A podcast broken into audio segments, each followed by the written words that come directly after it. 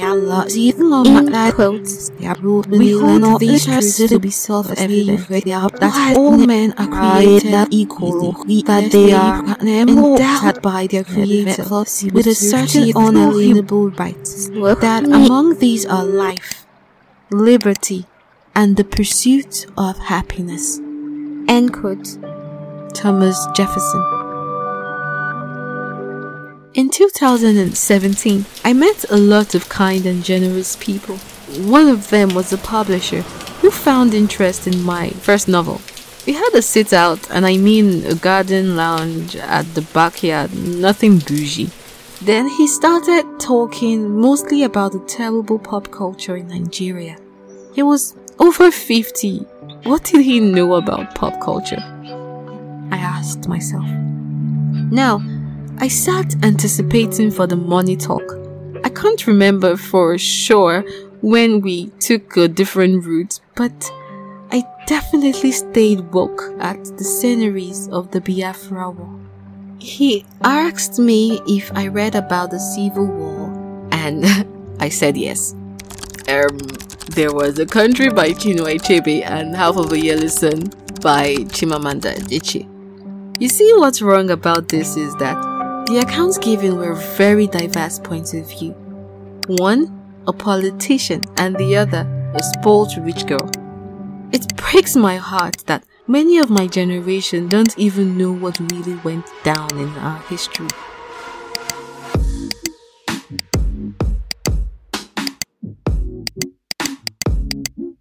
own friends, our own probably colleagues that we train together. Now, I accept them as my people. I don't call them enemies. That's not being proud or selfish.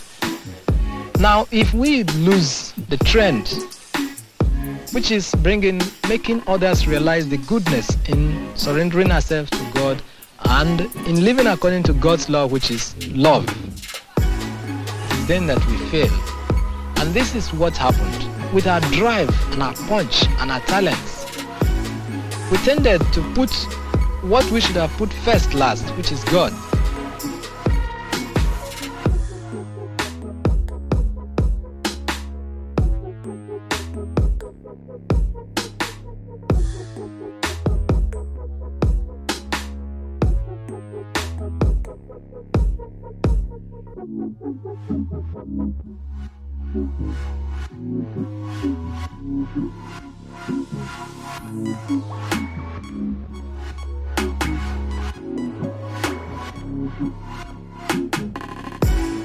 An ordinary Biafran, ordinary I mean, without the option of flying out of the turmoil, receiving the protection program, or having a motor vehicle.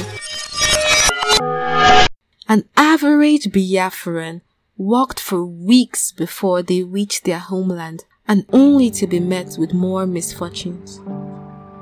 Politics are all sentimental BS and I'm not about that life, but I know a bit about humanity.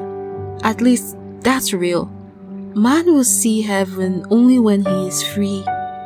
The mister in front of me was 17 years old when the war broke between Biafra and her mother. Now he is 60 and he says, I remember it like it was yesterday. He remembered how he hid in the bunker with fellow Biafrans and for days without food. When the baby started crying, wait, wait for it, they fought amongst themselves whether they should suffocate the baby or not. He didn't say what happened next, and I didn't ask. I didn't even want to know what side he fought on. Fear makes one do a lot of crazy shit. Now, he is a successful businessman, I mean, a real boss in Lagos City. I wonder what he sees when he goes to bed at night.